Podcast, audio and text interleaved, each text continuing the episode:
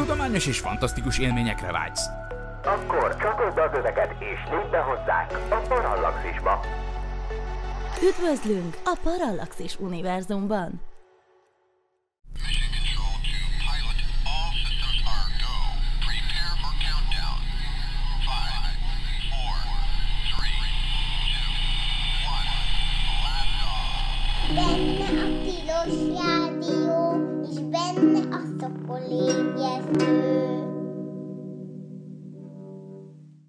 Jó reggelt kívánok, ez itt valóban a Tilos Rádió a 90,3 MHz-es frekvencia modulált sávon, illetve a tilos.hu-n, benne pedig a Szokolébresztő című műsor, az űrös műsor.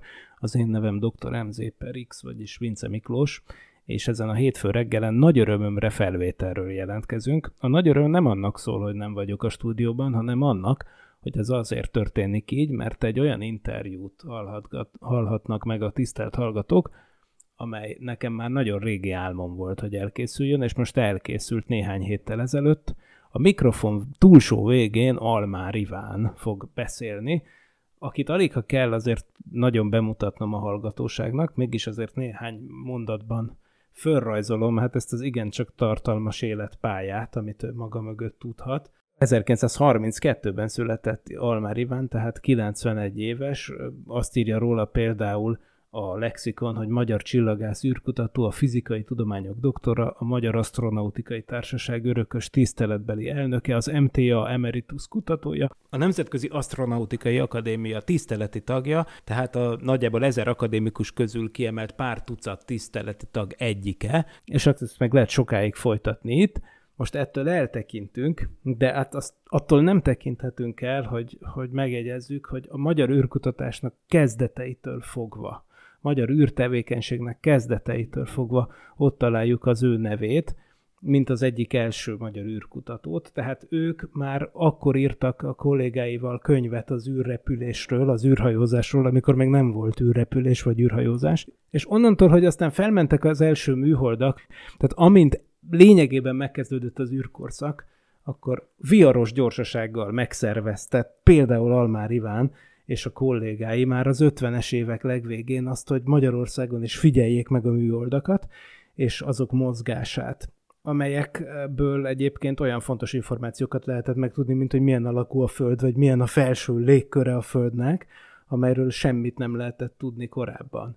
És ebben a magyar kutatók többek között Almár Iván igencsak élén járt, úgyhogy aztán ők a felső légkör kutatásban komolyabb nevet szereztek maguknak, és hát végül aztán nagyon sok egyéb tudományos eredmény mellett ez tette lehetővé, hogy a 70-es, 80-as években létrejöjjön egy egész kozmikus geodéziai obszervatórium, amelynek alapítója és vezetője volt Almár Iván, és hát nagyon sok fontos tudományos eredmény kötődik az intézet nevéhez. És érdekes, hogy éppen amiatt, hogy az űrkutatás alapvetően nemzetközi jellegű tevékenység, Almár Iván a 60-as, 70-es évektől sűrűn megfordult külföldi konferenciákon, többnyire meghívással meghívott előadóként. Azért ezt nem mondhatta el nagyon sok ember magáról akkoriban, itt Kelet-Európában, de ő részt vett a Nemzetközi Asztronautikai Szövetségnek a kongresszusain, épp úgy, mint a Nemzetközi Csillagászati Unió nemzetközi összejövetelein, és mint ilyen elkezdett érdeklődni a 70-es években egy akkoriban kezdődő hihetetlen tudományterület iránt, ami a mostani beszélgetésünk témája, az pedig a Földön kívüli intelligencia utáni kutatás, a SETI, Search for Extraterrestrial Intelligence. Hát ebben aztán Almár Iván maradandót alkotott, a Rio skálát 2000-ben, amit aztán a Nemzetközi Asztronautikai Akadémia hivatalosan elfogadta és ajánlja a használatát, és emellett elképesztő ismeretterjesztő tevékenységet is végzett. Ugye ott találjuk a szakértőkként nyilván legendás űr közvetítéseknél, ott volt, amikor Neil Armstrong a Holdra szállt, ő bent volt a tévéstúdióban, úgyhogy hát mindenképpen maradandó kulturális nyomot hagyott, aki, tehát még azok is tudnak róla, akik amúgy életükben nem foglalkoztak csillagászattal vagy űrkutatással ennek köszönhetően. És hát hadd tegyem még hozzá, hogy az ebben a műsorban már többször emlegetett Magyar Ifjúsági űrtábor, tehát a Magyar Asztronautikai Társaság által üzemeltetett űrtábornak a kezdeményezője, amely nélkül természetesen szokolébresztő sem létezne többek között. Na de olyan ikonikus könyvek főszerkesztésében is kitüntette magát, mint az űrhajózási lexikon vagy az űrtan, amelyek hát akik foglalkoznak egy picit az űrkutatással, azok biztos, hogy találkoztak mindkét könyvvel, de most nekem a két személyes kedvencem az éppen a SETI-vel kapcsolatos két ismeretterjesztő könyve, a SETI szépsége, ami 1999-ben jelent meg, ami hát én szerintem úgy összességében az egyik legjobb magyar nyelven megjelent tudományos ismeretterjesztő mű bármiről. Tehát nem csak az űr, vagy csillagászat, vagy SETI témában pláne, hanem ugye összességében egy klasszikus, olyan, ami ennek én szerintem egy tudományos ismeretterjesztő könyvnek lennie kell, tehát ha valaki olyan szerencsés, hogy belefut egy ilyenbe az antikváriumban, akkor ne hagyja ott. És a, ugye a, a, rátekintett ugyanerre a pro- problémára több mint tíz évvel később, a Kozmikus Társkereső című könyvében. Hát azt talán még reménytelenül nehezebb beszerezni, 2011-ben a Kossuth gondozásában megjelent könyvet, SETI kutatás a 21. században. Ugye hát ő az, aki tényleg a 60-as, 70-es évektől, tehát az egész tudományterület születésétől kezdve végig ott volt ezeken a konferenciákon, és első kézből figyelhette meg, hogy hogyan alakul ki ez a mindenkit érdeklő tudományterület. Tehát erről kérdeztük Nádasi Attillával közösen, aki a SETI klubnak a vezetője és megalapítója, egy igazi műkedvelő SETI tudor, és nagyon köszönöm neki ezúton is, hogy felvetette és bátorította ezt a lehetőséget, hogy csináljunk egy ilyen beszélgetést Almár Ivánnal. Hallgassuk tehát Almár Ivánt. Szívesen beszélek erről, hogy vissza tudok emlékezni még nagyon élénken a kezdetekre. Itt azt hiszem én vagyok az egyetlen, aki legalábbis nem láttam nyomás, nyomát másnál, aki kiemelte azt, hogy az 1950-es évek utolsó éveiben, 57-től kezdve ugye két világhatalom, az Egyesült Államok és a Szovjetunió használt olyan berendezéseket, amelyek segítségével kozmikus távolságról távolodott égitestek, mesterséges égitestekkel kapcsolatot tudott tartani. Tehát lehetőség nyílt arra, hogy rádiótávcsövekkel meghallgassák egy űrszondának a beszámolóját arról, hogy mit mért, hogy mit látott, megkapta a képeket, stb. És talán nem véletlen, hogy ebben a két országban indult el a SETI kutatás azért, mert elég természetes következtetés, hogy ha erre lehetőség van, ha valójában ilyen technika létezik, és már ilyen fejlettségi szinten van, hogy csillagászati távolságokba távolodott kisméretű testekről kaphat megérthető és feldolgozható ismereteket, akkor meg miért ne menjünk még egy lépéssel távolabb, és ne próbáljuk meg, hogy hát ha kapunk, a Föld kap olyan típusú üzeneteket is, amelyek nem emberi eredetűek, de valamiféle tartalmuk van, amit jól lenne érteni. Tehát ez volt az oka, hogy ebben a két országban az ország vezető csillagászai és vezető asztronautikában járó szaktudósai elkezdtek komolyan foglalkozni az egész problémakörrel. Az, hogy két kiváló tudós, Kokón és Morrison 59-ben írt egy részletekbe menő cikket arról, hogy mit látnának legszívesebben, vagy mi lenne az a része a dolognak, amivel érdemes kezdeni. Ezek, ezek nagyon hasznos dolgok voltak, de nélkülük is megszületett volna a SETI, ez, ez ma már nyilvánvaló és jellemző erre, hogy az első ténylegesen végrehajtott méréssorozatot az a Frank Drake indította el ugye Amerikában, aki ugyanarra az egyetemre járt, mint Morrison, és Morrison előadását is hallotta, de mégis teljesen függetlenül tőle indította el az első ilyen SETI kutatást, az OZMA tervet 1960-ban. Na most ez a kezdeti állapot bizonyos mértékig, szóval elég hosszú ideig fennmaradt. Ebben a két országban komolyan vették. Tehát, hogyha visszatérek a kiinduló kérdésre, Kardashev például megtehette azt, hogy fiatalon, mint Ambarcumjánnak a legnagyobb szovjet csillagásznak a tanítványa, azt a témát válaszol doktori diszertációjának, hogy a szupercivilizációknak az osztályozása, és ezt megvédhette az Örmény Akadémián, aminek egyébként Ambarcunia volt azt hiszem az elnöke akkor. Tehát ez azért ez más országokban nem így volt, és nagyon sokáig nem így volt. Tulajdonképpen a fejlett országok, amelyek rádiócsillagászatban fejlettek, mint Hollandia, Németország, Anglia, Ausztrália, körülbelül föl is soroltam valamennyit, azok ezekben a 60-as, 70-es, 80-as évtizedekben nem igazán adtak időt ilyen típusú vizsgálatokra, és nem igazán foglalkoztak, legfőbb mellesleg a szeti kutatásokkal. És volt egy harmadik része a, a világnak, amiben még Kína is beletartozott, és India is, ahol egyáltalán nem foglalkoztak ilyesmivel, még rádiócsillagászattal sem. Most ez a kérdés teljesen a feje tetejére állt, hogy ez a helyzet teljesen a feje tetejére állt az utóbbi időszakban. A feje tetejére állt nem olyan értelemben, hogy Amerikában és Oroszországban ne folytatnának ilyen típusú vizsgálatokat, bár az oroszra vannak kétségeim, mert azért a, a jelentős szeti kutatók jelentős része vagy megöregedett már, vagy kivándorolt Oroszországból. Izraelbe vagy Amerikába, és ott folytatta a kutatásait, szóval ott a jelenről keveset tudok. Én úgy tudom, hogy vannak szeti kutatások, de hiszen nagy rádiótávcsöveik is vannak, de azért nem, nem az élvonalban vannak pillanatnyilag.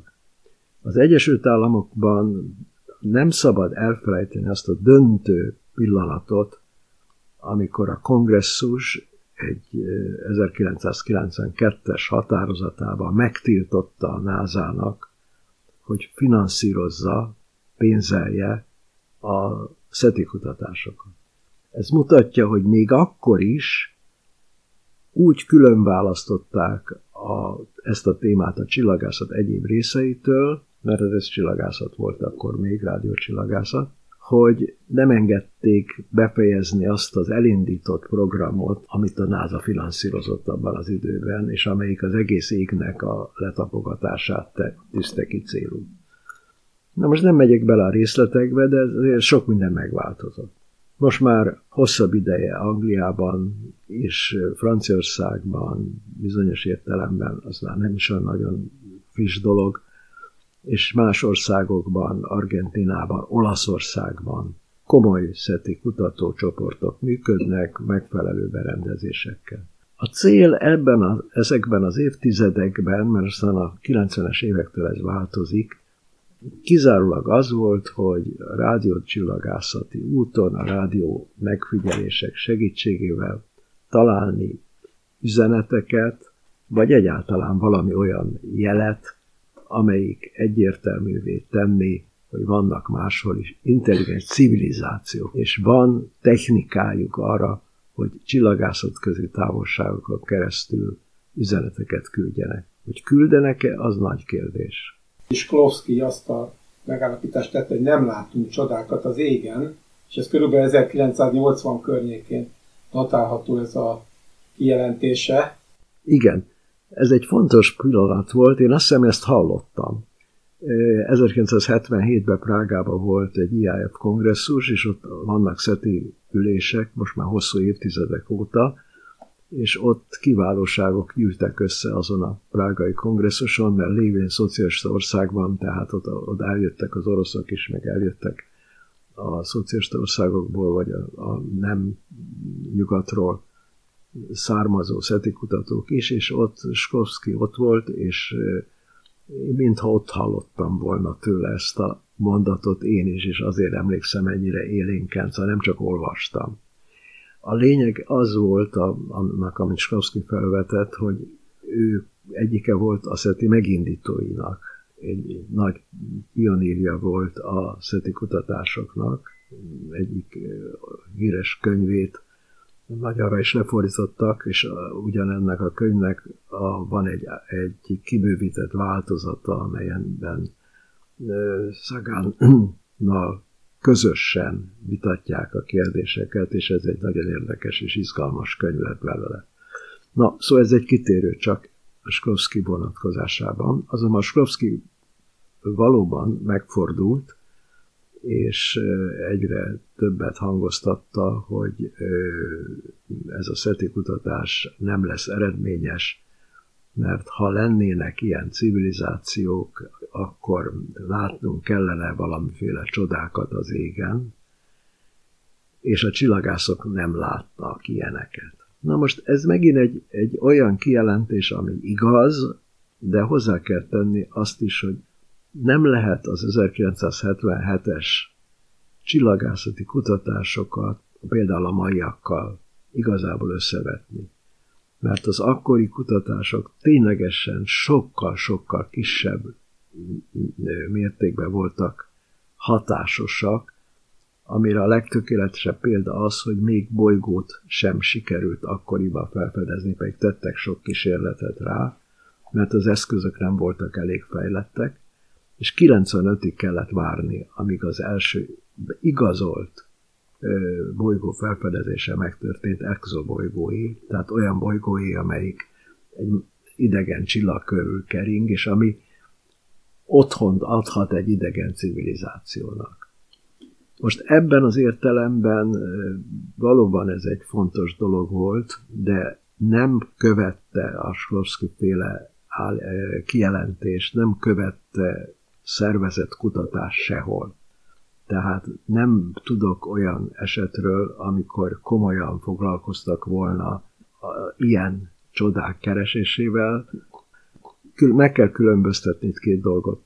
Ezzel párhuzamosan, a szetivel párhuzamosan tombolt már a Földön az UFO hisztéria. Tehát az, hogy itt a Föld körül szaladgálnak a idegen civilizáció eszközei, azt sokkal többen foglalkoztak vele, nem megfigyelési szinten vagy komoly szinten, de mindenképpen sokkal több könyv jelent meg róla, sokkal több folyóiratcikk jelent meg róla, mint az egész szeti kutatásról. Tehát az emberek fejében azért az megrögződött, és ez, az emberek, beleértem a tudósokat is, mert a tudósok is emberek, szóval a, a, az emberek fejében megrögződött az, hogy ez is egy lehetőség, hogy valahol valamiféle jelenségről, amiről nem értjük, hogy az, az micsoda és hogy keletkezett, arról legalábbis feltehető az, hogy létrehozták mesterségesen valamiféle olyan társadalom, aminek a technikájáról fogalmunk sincs, de céljairól épp úgy nincs fogalmunk, de mégis létrehozták. Tehát ez így eléggé természetes dolog, és megint a nagyhatalmak egymással való vetélkedése is közrejátszott, hogy, hogy lehetőség szerint az első igazi bizonyítékot arra, hogy léteznek ilyen civilizációk, azt lehetőleg egy szovjet, vagy lehetőleg egy amerikai, vagy lehetőleg egy angol tudós publikálja, mert az jó. Többen meg is próbálkoztak ezekkel, nem sok sikerrel, mert végül is mindegyikről elég hamar kiderült, hogy természetes eredetű. Most én valamit elfelejtettem mondani, de fontos, hogy amikor én most próbálom fölvázolni a fejlődésnek az útját, akkor én alapvetően a Nemzetközi Asztronautikai Akadémia Szeti Bizottságának ülésein hallottak, és az ottan elhangzott előadások alapján beszélek. És azt kell mondanom, hogy az előadások alapján ezeket a most így egy kicsit periferikusan emlegetett esetek nem kerültek oda, nem hallottuk ott, szóval egyszerűen nem, nem volt akkora súlya, hogy, hogy a, abban a erősen tudományos közegben elhangozzon. Most, ami döntő változást hozott 95-ben, az két dolog. Az egyik a legfontosabbat, már egyszer említettem is, az exobolygók felfedezése, és döbbenetes gyorsasággal kiderült, hogy rengeteg van, hogy több bolygó van a tejútrendszerben, mint csillag, és hogy a naphoz hasonló csillagoknak a tejútrendszerben nagy bizonyossággal vannak bolygói. Ez volt az első nagy felfedezés. A másik, aminek a jelentőségét hangoztatni szeretném, hogy közben megindultak, ez szintén a 90-es évekre jutott el a, a horizontig, az komoly asztrobiológiai kutatások az egész Földön.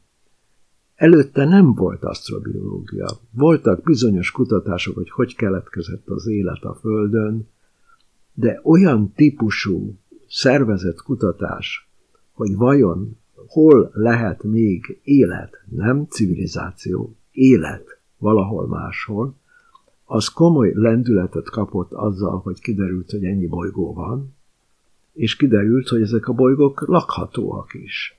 Tehát ott legalábbis a nem technikai civilizációt, hanem életet kereső tudósok egy, egy lehetőséget kaptak arra, hogy esetleg némi csillagászati támogatással bizonyítékokat gyűjtsenek róla, hogy tényleg vannak.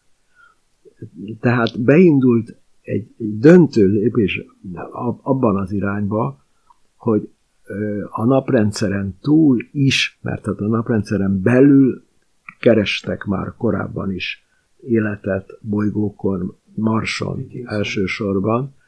Erre voltak kísérletek, amik azonban jellemző módon eléggé vitatott eredményekre vezetett, vezettek.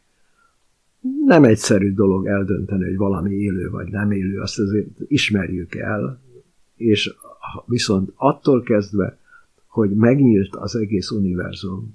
Ez kicsit, túl költő és túlzott kijelentés, hogy az egész univerzum, de egy a korábbi térnél, a naprendszer terénél milliárdszor nagyobb tér megnyílt olyan értelemben, hogy ott a, a távcsövek lehetővé teszik az élet nyomok kutatását különböző technikai eszközökkel, elsősorban színképelemzés segítségével.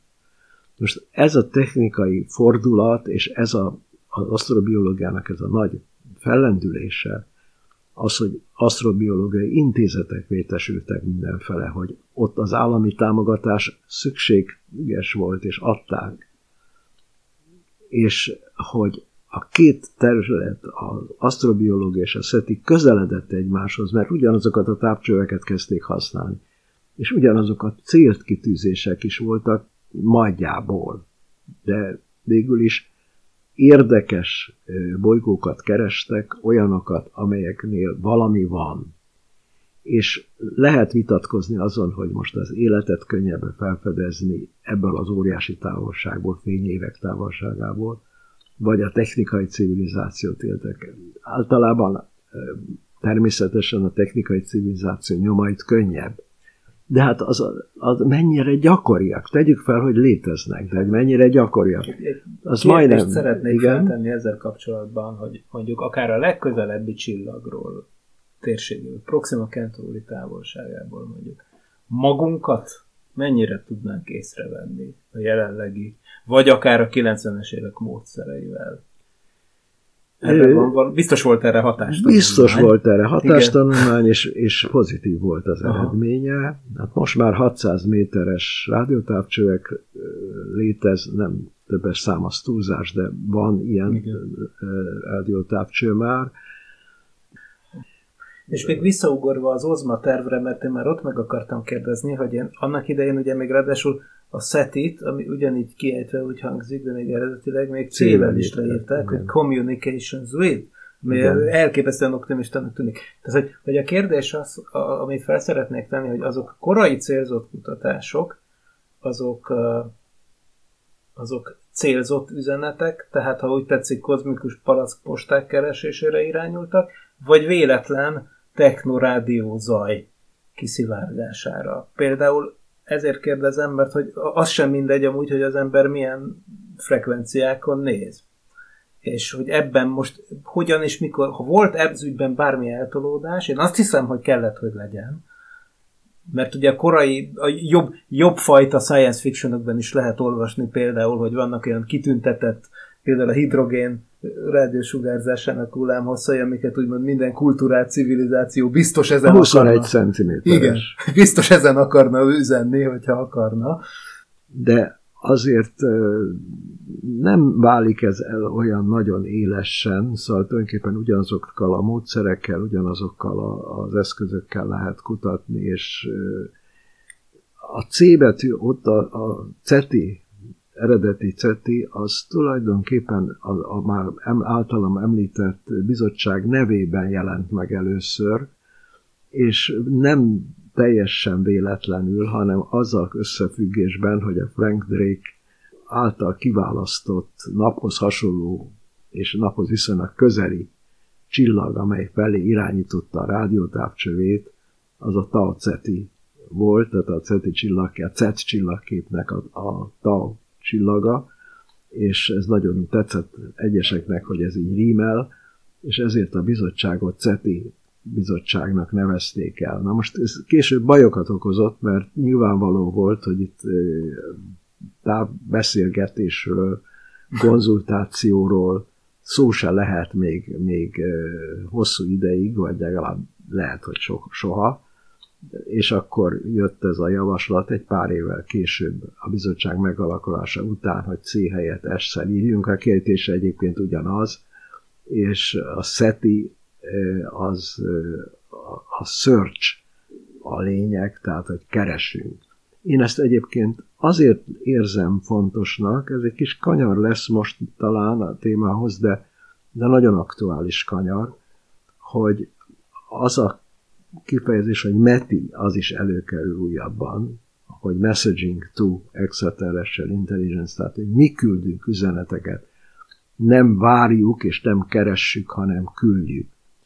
És én váltig hangoztattam különböző fórumokon már, hogy ez nem kutatás, tehát ez nem tartozik a search alá, ez egy önálló história, aki eh, gondolja, az szálljon be, de sok eredményt várni tőle nem nagyon lehet. Igazából ennek ellenére cikkek tömege van, amelyik ezzel a témával foglalkozik, hogy hogyan csináljunk olyan üzenetet, ami érthető, hogyan, hova küldjük, meg ilyenek, de voltak éppen a hangsúlyt én a, a, a, a SETI-nek arra az oldalára fektetném, hogy sokkal ígéretesebb, ha mi megpróbálunk felfogni valami érdekeset, mint az, hogy csak úgy találomra küldeni egy üzenetet a világőrbe. Más kérdés, ha erős gyanú merül fel, hogy egy adott bolygón van civilizáció, és onnan esetleg rádió üzenetek, vagy nem rádió jelek, vagy valamiféle rádió sugárzás is érkezik, akkor megpróbálni egy üzenetet küldeni oda, ez oké, okay, szerintem. De az, hogy csak úgy találomra a, a mérhetetlenül nagy univerzumba elindítani egy üzenetet azért, hogy talán százezer évek múlva valaki ezt megér, valaki megkapja, valaki megérti, valaki válaszol, és akkor megint eltelik százezer év, amíg visszajut a, a, a hozzánk. Hát ennek sok értelme nincsen. Főleg a Krími Obszervatóriumnak a jó voltából, amelyik a hatalmas rádiótávcsővel rendelkezik, és amelyiknek a korábbi feladatai megszűntek, és amelyik ezért anyagi, némi anyagi áldozat ellenében bármiféle üzenetet bármikor el, hajlandó elindítani, és ez, ez bizony bevételt jelent nekik. De ezt én leválasztanám a szetiről ezt a fajta tevékenységet. De hát ugye elindultunk onnan, hogy még a nagy Szovjetunióban még az Ambar Cumjannál lehetett doktorizni abból, hogy az ember Igen. ezzel foglalkozik. Igen. Tehát Igen. úgymond teljes merszélességgel főcsillagászok álltak ki mellette. És akkor hogyan jutottunk el oda? Ami a kezdő kérdésemben is benne volt, hogy nekem inkább az az benyomásom, hogy, hogy aki szetivel foglalkozik, vagy szetivel akar foglalkozni, az arra még a tudományon belül is ferdeszemmel néznek, de hát ezt kérdezem, hogy van-e ilyen például Hogy, hogy, hogy, hogy Ez országonként változik. És akkor és Amerika kor- más kor- volt, mint a Szovjetunió? Ez? Amerika más volt sok szempontból, és a Szovjetunióban ennek valószínűleg volt egy ideológiai alapja is. Szóval a szovjet ideológiával, a marxizmussal, ha úgy tetszik, jobban összeegyeztethető volt ez az egész keresés, mint a valláson alapuló társadalmak, vagy vallási hiteken alapuló társadalmakra. Annak ellenére, hogy itt- hát idézzek egy érdekeset, sok, sok helyen leírtam már, mert nagyon tetszett nekem, de gondolom itt is érdemes mondani, hogy ezekkel a vallásokkal, ha megkérdezzük a vallásos embereket, hogy hisznek-e abban, hogy létezhetnek más ö, ö, értelmes élőlények máshol, más égitesteken is, vagy ez ellentmond az ő, ő bibliájuknak, vagy az ő alap hozzáállásuknak, akkor mm, mindegyik azt mondja, hogy az övének nem, de a többiekének igen. És ez egy szellemes megjegyzés, és ezt egy, egy tudományos konferencián Londonban hallottam, a, a, ahol ezt egy Kész. lelkész tudós előadásában szerepelt, aki egy, egy ilyen felmérést csinált. Megjelent nyomtatásban is. Szóval ez, ez Hát talán a Lubavicsi Rebbe is mondott olyat, hogy, hogy aki azt mondja, hogy nem létezhet élet a Földön kívül, az korlátozni akarja az örökkévaló munkáját, és hát kimerészelne Ez ilyet is egy csinálni. érdekes érvényben. Én ezt a türelmetlenséget, hogy 60 év eltelt ugye az első kísérletek óta, a szeti kísérletek óta, és nincs eredmény. Magyarul hogy nem fedeztek fel, akkor gondoljunk vissza, hogy akár csak bármilyen nagy felfedezésre, amelyik, amelyik ö, ilyen koncentrált ö, módon készült az emberiség, hát ez mind-mind-mind azonnal rögtön eredményt is szolgáltatott, vagy esetleg várni kellett. Hát azért ez nem ilyen egyszerű a dolog. Szóval az, az hogy 60 év alatt nem... Én azt a, a példának ezt a Olbers paradoxon magyarázatát szoktam említeni, de lehetne még nagyon sok mindent említeni, hogy megmagyarázni valamilyen jelenséget nem lehet mindig azonnal. És ha nincs jelenség, az se olyan könnyű meg, megmagyarázni, de azért előfordulhat, hogy aztán mégis fölbukkan valami, amire nem gondolt senki, vagy olyan területen, olyan formában jelentkezik, amire nem gondolt senki, és ami mégiscsak a csoda kategória. Szóval itt a legnagyobb probléma az, hogy az univer, azzal párhuzamosan, hogy haladunk a egyre nagyobb távcsövekkel, haladunk egyre messzebb a Földtől, egyre többféle objektum kerül a látott körünkbe, hát olyan típusú égitestek felfedezése, sorozatos felfedezése történt, ami ennek kés, korábban senki se gondolt. Volt, amelyikről aztán azt hitték, hogy mesterséges eredetű, erről most már volt szó, de volt olyan is, amiről nem, amiről mind a mai napig nem tudjuk, hogy miért volt így. Én, miért ez történt? Én hagyj meséljem el ezt a pulzár történetet a egy kicsit más szögből, mint ahogy itt eddig szó volt róla. Hogy ez azt hiszem ez is 1992 körül történt, hogy Buenos Airesben voltam a Nemzetközi Csillagászati Uniónak a kongresszusán, és ott tartott, volt egy, egy lehetőség előadást tartani, és ilyen témákban, SETI-hez hasonló témákban, a Csillagászati Uniónak akkor már az egyik szekciója ezekkel a témákkal foglalkozott, és az én előadásom előtt kiment egy angol csillagász a pódiumra, és bejelentette, hogy ő felfedezett két bolygót egy bizonyos érdekes módszerrel egy pulzár körül, tehát megtalálta az első bolygókat, amik a naprendszeren túl léteznek. szó se jutottam, utána nekem kellett előadnom, borzalmas eladást tartottam, mert, mert fejem nekem is azon járt, és mindenféle kérdéseket tettek fel neki, hogy hát hogy lehetett ilyet, hát hogy, hát, hogy, hogy szupernova volt az előtt, a pulzár előtt, az fölrobbant, hát hogy élhette túl, ha meg később keletkezett, akkor hogy keletkezett. Szóval nagy vita volt, a cikk megjelent, és utána egy évvel körülbelül megjelent azt hiszem az Astrophysical Journalben egy olyan rövid cikk, hogy hát itt tévedés történt a számításban, és a felfedezés nem reális. És az Astrophysical Journal ugyanazon számában megjelent egy cikk, egy másik pulzár mellett valóban felfedeztek bolygókat, és ezek a bolygók voltak, megelőzték egy pár évvel a 95-ös hivatalos felfedezést, mert a Kózsárnak a bolygóit valamilyen nem tekintették igazi exobolygónak. Ezt, az, ezeket a, ezt a felfedezést tehát megint megcáfolta a cáfolatot, szóval ez egy bonyolult, bonyolult folyamat. Hát ilyen bonyolult folyamat az egész. Tehát lehet az, hogy valaki bejelenti tudományos módszerekkel kutatott, és mégis végén kiderül, hogy nem az, hanem valami más van, és lehet az, hogy senki se gondol rá, egy másik csoport rábukkan valamire, és az, azóta is igazoljak, hogy ezek léteznek. Egy nagyon érdekes kérdés, ez a, ez a csodák az égen rovat, Igen. ugye?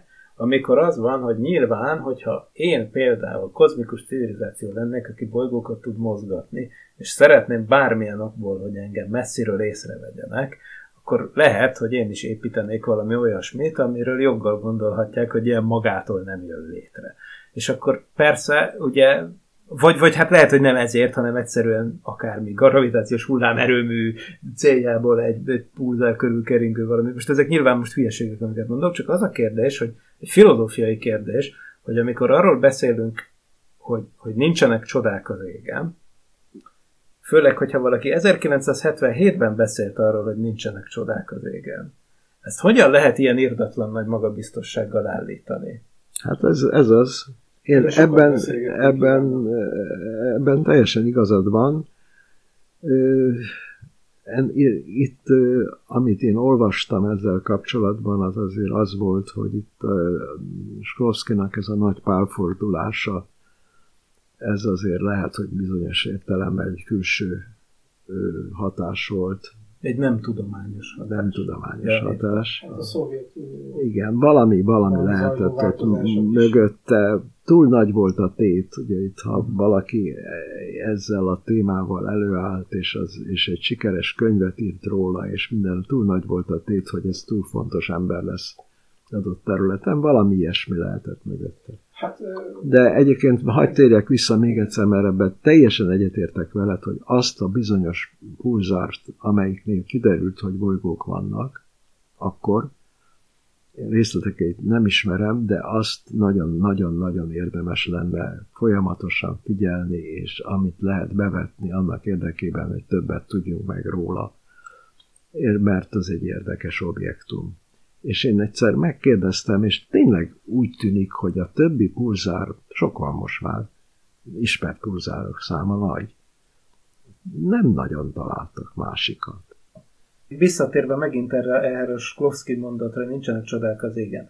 Tehát, hogy igen, a kardasóféle felvetést, ugye a hallgatók kedvéért, hogy itt az, hogy, hogy egy elég fejlett szocialista társadalom, az mondjuk körbeépíti a csillagát annyira, hogy felhasználja annak teljes energiáját, és ennek megfelelően ezt kívülről látnunk kéne, hogy másképpen sugároz. Például, ugye röviden ennyi. Most, Igen. hogy, hogy, hogy ennek e, szisztematikus keresőprogram történt ez ügyben, vagy nem, nem? Nem. Egyáltalán nem tart abban a fázisban, hogy szisztematikus keresőprogram lenne, de azt viszont a Kardasov nem csak ezt az egyet mondta, akkor már mondjuk ki a teljeset, tehát hogy vannak civilizációk, amelyek az adott bolygóra eső összes energiát fel tudják használni, és vannak olyanok, amelyek egy nap, egy bolygórendszer összes energiáját fel tudják használni, és talán vannak olyan harmadik típusú amelyek egy egész tejútrendszer energiáját föl tudják használni, és talán minden kockázat nélkül ki lehet jelenteni, hogy a mi közelünkben nagy valószínűséggel se a kettes, se a hármas nem fordul elő, mert azt már azért észrevettük volna. Tehát ezt le, ilyeneket lehet mondani, hogy ezek a, ezek a szuper, szuper, szuper civilizációk hozzánk közel, vagy itt a tejútrendszernek ebben a részében biztos nincsenek, és a hár, hármas az biztos nincs a tejútrendszerben.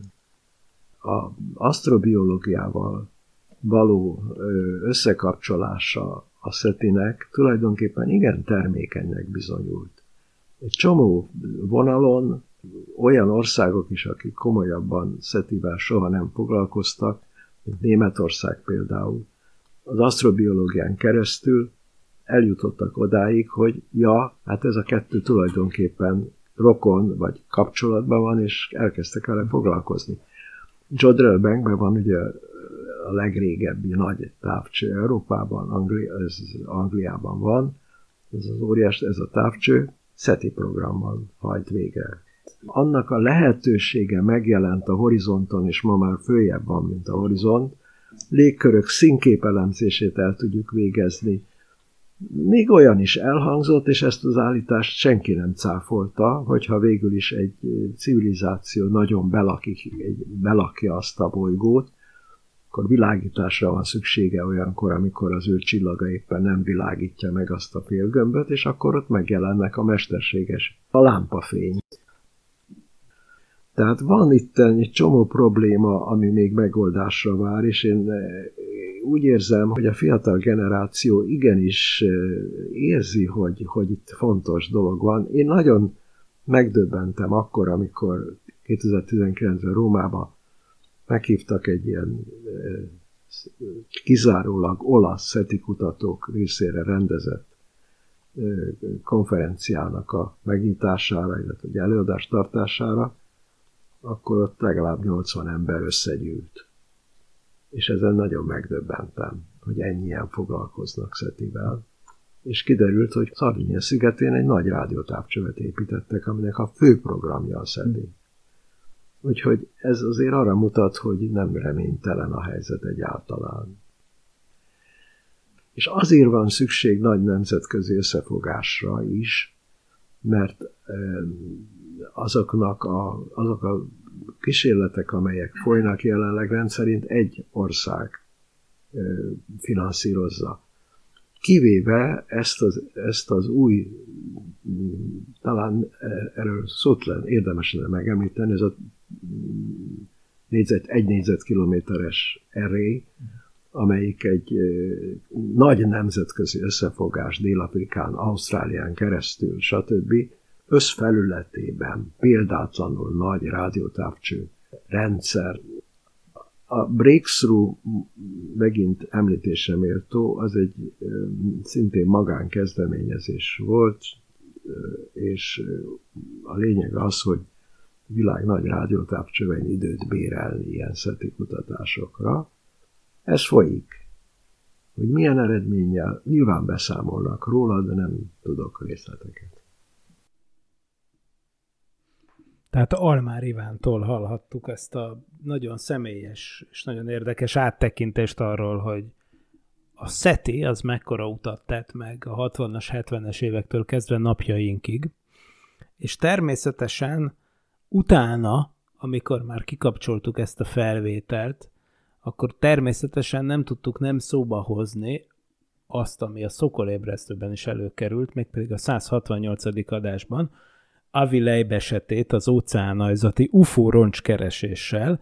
Ugye ebben a műsorban elhangzott az én interjúm a, a Harvardi Center for Astrophysics, tehát a Harvard Egyetem asztrofizikai kutatóközpontjának az egyik osztályának vezetőjével, aki korábban egyébként a Harvard csillagászati tanszékének volt a vezetője, a kozmológus, vagy hát a kozmológiában hírnevet szerzett Avilejbel, Nekem már egyébként a harmadik beszélgetésem volt vele az elmúlt években, de hát ugye akkor is elmondtam, meg most is elmondom, hogy ugye nagyon vágyvezérelt dolgokat ad elő. Aki nem hallotta volna azt adást, akkor azért javaslom, hogy akár a Tilos archívumban, akár a Parallaxis honlapján keresztül, akár a szokolébresztő.hu doménről elindulva, meg, meghallgathatja akár YouTube-on, akár Soundcloud-on, akár más platformjainkon ezt az adást is, mármint a 168-at. Szóval ez az ember a műsorunkban is elmondta, hogy ők nyáron egy expedíciót vezettek a csendes óceánba, konkrétan Pápua új a közelébe, ahol az óceán ajzaton egy ilyen hajóról húzott tengerajzati szánkó segítségével, amely mágnesekkel volt felszerelve, olyan mágneses, vagyis fém szferulákat, kis gömböcskéket kerestek, amelyekről azt gyaníthatták, hogy egy korábban, évekkel korábban, tehát a 2010-es években felrobbant, feltehetőleg csillagközi eredetű meteornak, vagy meteoritnak a szétrobbant darabjai volnának, és még azt is megpendítette természetesen a Vilejbe, hogy szokta, aki ugye mindig szeret provokálni, ezt nem is tagadja, hogy hát mi van akkor, hogyha ez ráadásul nem is egy természetes objektum volt, hanem egy idegen eredetű űrszonda. Na most ugye természetesen már akkor is elmondtam az adás végén óvatosságra intve, hogy hát azért még akkor is, hogyha egy Harvardi főcsillagász mondja, azért rendkívüli állítások rendkívüli bizonyítékokat igényelnek, és ilyeneket természetesen Avi sem mutatott fel. Végül aztán abban maradtunk Almár Ivánnal, amikor szóba hoztuk ezt a kérdést, illetve Nádasi Attillával, hogy ez az Avi jelenség, ez hát inkább káros egyébként, ez az Avila féle jelenség, mint, mint hogy segítene. Ugye gondolhatnánk, hogy segít annyiban, hogy a földön kívüli intelligencia utáni kutatásra tereli a figyelmet, és mindenképp provokatív kérdéseket föltenni az a tudományban is hasznos tud lenni, de káros annyiban, hogy itt ugye ezt egy olyan professzor teszi, aki amúgy rengeteg mindent letett a tudomány más területein az asztalra, mondom a korai univerzummal kapcsolatos az ősrobbanás utáni néhány tized másodperccel kapcsolatos elméleti munkái, azok igen fontosak voltak, és annak köszönhetően szerzett hírnevet. És most ugye olyan területen kalandozik, ami viszont hát neki igazából inkább ilyen hobbi területek kéne, hogy legyen, és ennek megfelelően alapvető szakmai hibákat vét. Na most ezt nem én mondom, mert én ugye meghallgattam, a, a, a, és, és ugye meghallgattuk mindannyian itt az adásban, akik hallgatták az ő érveit és véleményét, ami akár logikusnak is tűnhetett sok szempontból, és azóta persze, mivel a tudományról van szó, és ezért jó a tudomány egyébként, hogy, hogy szerencsére nem hagyják szó nélkül a dolgokat az emberek, megjelentek mindenféle kritikák egészen jó helyekről is, például a, a tudományos világban ilyen preprint szerverek vannak, ahol még olyan írományokat lehet föltenni, amik még nem estek át a szerkesztői bírálati folyamaton, ezek, de, de már előkészített cikkek, ugye, amelyek azonban még nem jelentek meg tudományos közlemény formájában, hanem csak ilyen, hát mondjuk úgy, hogy piszkozatok, hát ilyen dolgokat szeret egyrészt, egyrészt ugye Avi Leib is feltölteni, illetve hát a munkatársa Amir Szirázs, és ugyancsak ezen a, az archív, vagy archive nevű szerveren, ilyen dokumentum lerakatban olvasható, Steve Dash és Ellen Jackson, hát úgymond cáfolata, vagy kritikája, ők a, az Arizona State University űrkutatás és csillagászati tanszékeiről vannak, és, és hát megfogalmaztak néhány olyan állítást, ami engem azért lepett meg, mert még azokat a részeit is kritizálják az Avi Leib által múltkor kifejtett ö, dolgoknak, amelyekről én azt hittem, hogy azt úgy kb. el lehet hinni. Tehát rögtön itt van ez az első állítás, amit ugye tett az adásunkban is Avileb, hogy az a objektum, ez 99% vagy még annál is nagyobb valószínűséggel csillagközi eredetű volt, hiszen a mérések szerint olyan nagyjából 60 km per másodperces sebességgel csapódott a légkörünknek, és hát nyilván, hogyha valóban ekkora a sebessége valaminek, akkor csak ugyan azt kellene mondanunk, hogy az bizony naprendszeren kívüli eredetű, tehát ekkora sebességgel egészen egyszerűen nem lehetne kötött egy objektum, de kiderül most itt, hogy ez a két szerző, aki kritizálja itt Lebnek a, a hát ennyi szólva is ugye rendkívüli kijelentéseit, amelyek ugye rendkívüli bizonyítékokat igényelnének, hogy a Carl Sagan szokta volt hangoztatni. Hát szóval, hogy azt mondják, hogy itt azért jócskán vannak mérési hibák ebben az adatbázisban, nem sok ugyan, de ugye éppen ez a mérési ilyen paradoxon úgymond, amit egyébként a Covid vakcinák idején is elmondtak sokan a, a gyors tesztekkel kapcsolatban, hogy bizony-bizony van egy pici, de nem elhanyagolható mérési hiba. De mondjuk, mit tudom én, van egy módszernek egy, egy olyan mérési hibája, hogy hamis pozitív eredményt szolgáltat az esetek mint egy 1 százalékában. Ugye az 1 százalék az egy nagyon kicsi százalék. Na viszont, hogyha a populációnak mondjuk csak az egy ezrede fertőzött, akkor ez azt jelenti, hogy az az 1%-os mérési hiba, az bizony tényleg azt jelenti, hogy ha valakinek van egy pozitív tesztje, akkor az sokkal valószínűbb, hogy abból adódik, hogy a teszt vétett egy mérési hibát, mint hogy valóban fertőzött az adott ember. Egyszerűen azért, mert a fertőzöttség aránya mondjuk ez esetben ugye kisebb, mint a tesztnek az úgymond mérési hibája, amelyel ugye hamis pozitív eredményt ad. Ugye ilyesmiről van itt is szó, hogy bár ebben az adatbázisban valóban nagyon pontosan vannak megadva, hogy mondjuk, mit tudom én, az eseteknek csak egy ezrelékében szerepelnek valószínűleg nagyon pontatlan sebességadatok. Na de ugye itt nem konkrétan azt vizsgálták a viék, hogy egy konkrét objektumnak mekkora volt a sebessége, hanem megnézték az adatbázist, hogy hány olyan objektum van, amelynek a sebessége ezen becslések alapján mondjuk olyan, se, olyan nagy, hogy a naprendszeren belüli e, eredete kizárható lenne, és hát találtak is ilyeneket. Na most itt ugye megint csak erről van szó, ez egy érdekes dolog, ismerettermélet, vagy méréstechnikai dolog, hogyha hogy egy ennyiből tuti, hogy talál az ember egyet-kettőt, ami már csak a mérési hiba miatt is nagy sebességgel halad. Tehát, hogyha az ember így közelít a problémához, akkor értelen az állításnak az én azt hittem, hogy a leginkább vitathatatlan része az, hogy itt műholdakkal, meg egyéb módszerekkel mérték, hogy ennek a bizonyos meteor testnek, ami belépett a föld körébe, mekkora a sebessége, hogy még ezen a ponton is, ami egyébként megjelent Lebnek és Szirázsnak egy korábbi cikkében az Astrophysical Journalben, vagyis a legnevesebb csillagászati szaklapban, na hogy még itt is bizony problémák lépnek föl.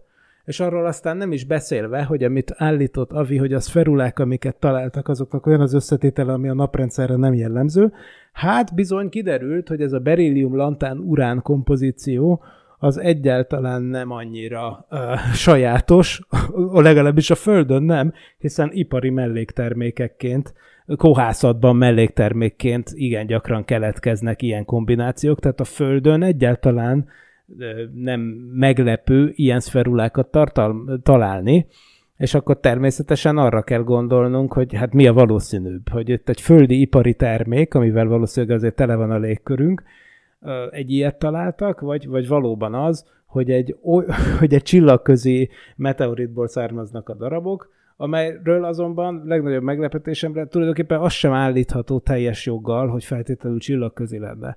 És egyéb más gyengeségeire is rámutatnak itt az aviféle érveknek. Mondom ter- még egyszer, hogy még ez maga, tehát ez a kritika sem esett, tehát hasonlóan Avi Löb állításaihoz, ezek a kritikák sem estek még át egyébként ilyen a szakmai minőség ellenőrzésen, hogy úgy mondjam, tehát ezért ebbe is nyilván bele lehet, és, és bele is fognak kötni, de azért még egyszer, hogyha abból az alapállásból indulunk ki, amelyből ki kell, hogy induljunk, hogy rendkívüli állítások, rendkívüli bizonyítékokat igényelnek, akkor bizony azt kell mondanunk, hogy amit Steve Dash és Ellen Jackson állítanak ebben a kritikájukban, és sokan mások is, akik azóta megfogalmaztak hasonlót a tudományos világban, hát akkor inkább azt kell hinnünk, hogy nagyobb valószínűséggel, lényegesen nagyobb valószínűséggel nekik van igazuk, azért illett ide szerintem ez a megjegyzés, mert egyrészt úgy gondoltam, hogyha egy teljes adást szántunk Avileib-nek, ugye a 168. adásban, akkor a kritikának is kell szentelnünk időt, tehát ez nem lehet, hogy itt ne hangozzon el, hát az egyszerűen nem lenne korrekt.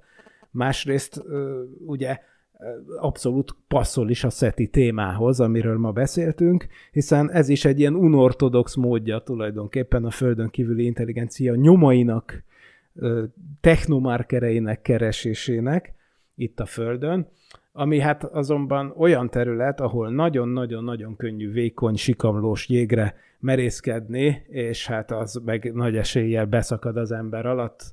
Nyilván nem ez volt az első eset, hogy valami felkeltette az emberek érdeklődését. A klasszikus szetire gondolok itt, tehát például furcsa rádiójelek, amelyek elsőre úgy tűntek, hogy, hogy akár idegen eredetűek lehetnek. Egy, egy esetre emlékszem a 2000-es évek, 2010 környékéről azt hiszem, amikor egy ausztrál rádióobszervatóriumban meggyőződésük volt, hogy, hogy hát egy jel, ami jön néha, bizonyos napokon az csak is mesterséges eredetű lehet, és így is volt, de nem a légiforgalomból, vagy valami ilyesmiből származott, amit aztán gyorsan kizártak, és nagyon izgatottak lettek, hogy akkor ez most tényleg a földön kívülieknek a jele. Hát kiderült, hogy volt ott a csillagászati obszervatóriumban néhány ember, akik bizony a mikrohullámú sütőt helytelenül nyitották ki. Tehát még mielőtt kikapcsolták volna, kinyitották az ajtót, és ez a mikrohullámú jel, ez a kis ugrásszerű jel, ami ilyenkor a mikrosütő ajtajának kinyitásakor kiszabadult, úgymond, akkor az befolyásolta a kaja melegítés eredményeként a méréseket az óriási rádiótávcsővel. Tehát bizony ilyenek is vannak, és hát általában ilyesmik szoktak kiderülni, úgyhogy itt nagyon-nagyon óvatosnak kell lenni minden ilyen területen, ahogy ezzel Almár Iván is természetesen egyet értett, amikor még itt az interjú után beszéltünk erről a kérdésről is. A mai adásnak azonban vége van, mindenkinek nagyon szépen köszönöm a figyelmet, és még egyszer Nádasi Attilának és főleg Almár Ivánnak nagyon köszönöm, hogy összehozhattuk ezt a beszélgetést fantasztikusan érdekes volt szerintem. Két hét múlva újra jelentkezik a Szokolébresztő, addig is mindenki vigyázzon magára, jó napot és jó hetet kívánok mindenkinek. Sziasztok! Nem volt elég a tudományból és a fantasztikumból? Olvasd a parallaxis.emtv.hu, lájkold a Facebook oldalunkat, nézd a YouTube csatornánkat, és hallgassd a Szokolébresztőt a Tilos Rádióban. Hamarosan jön a következő rész.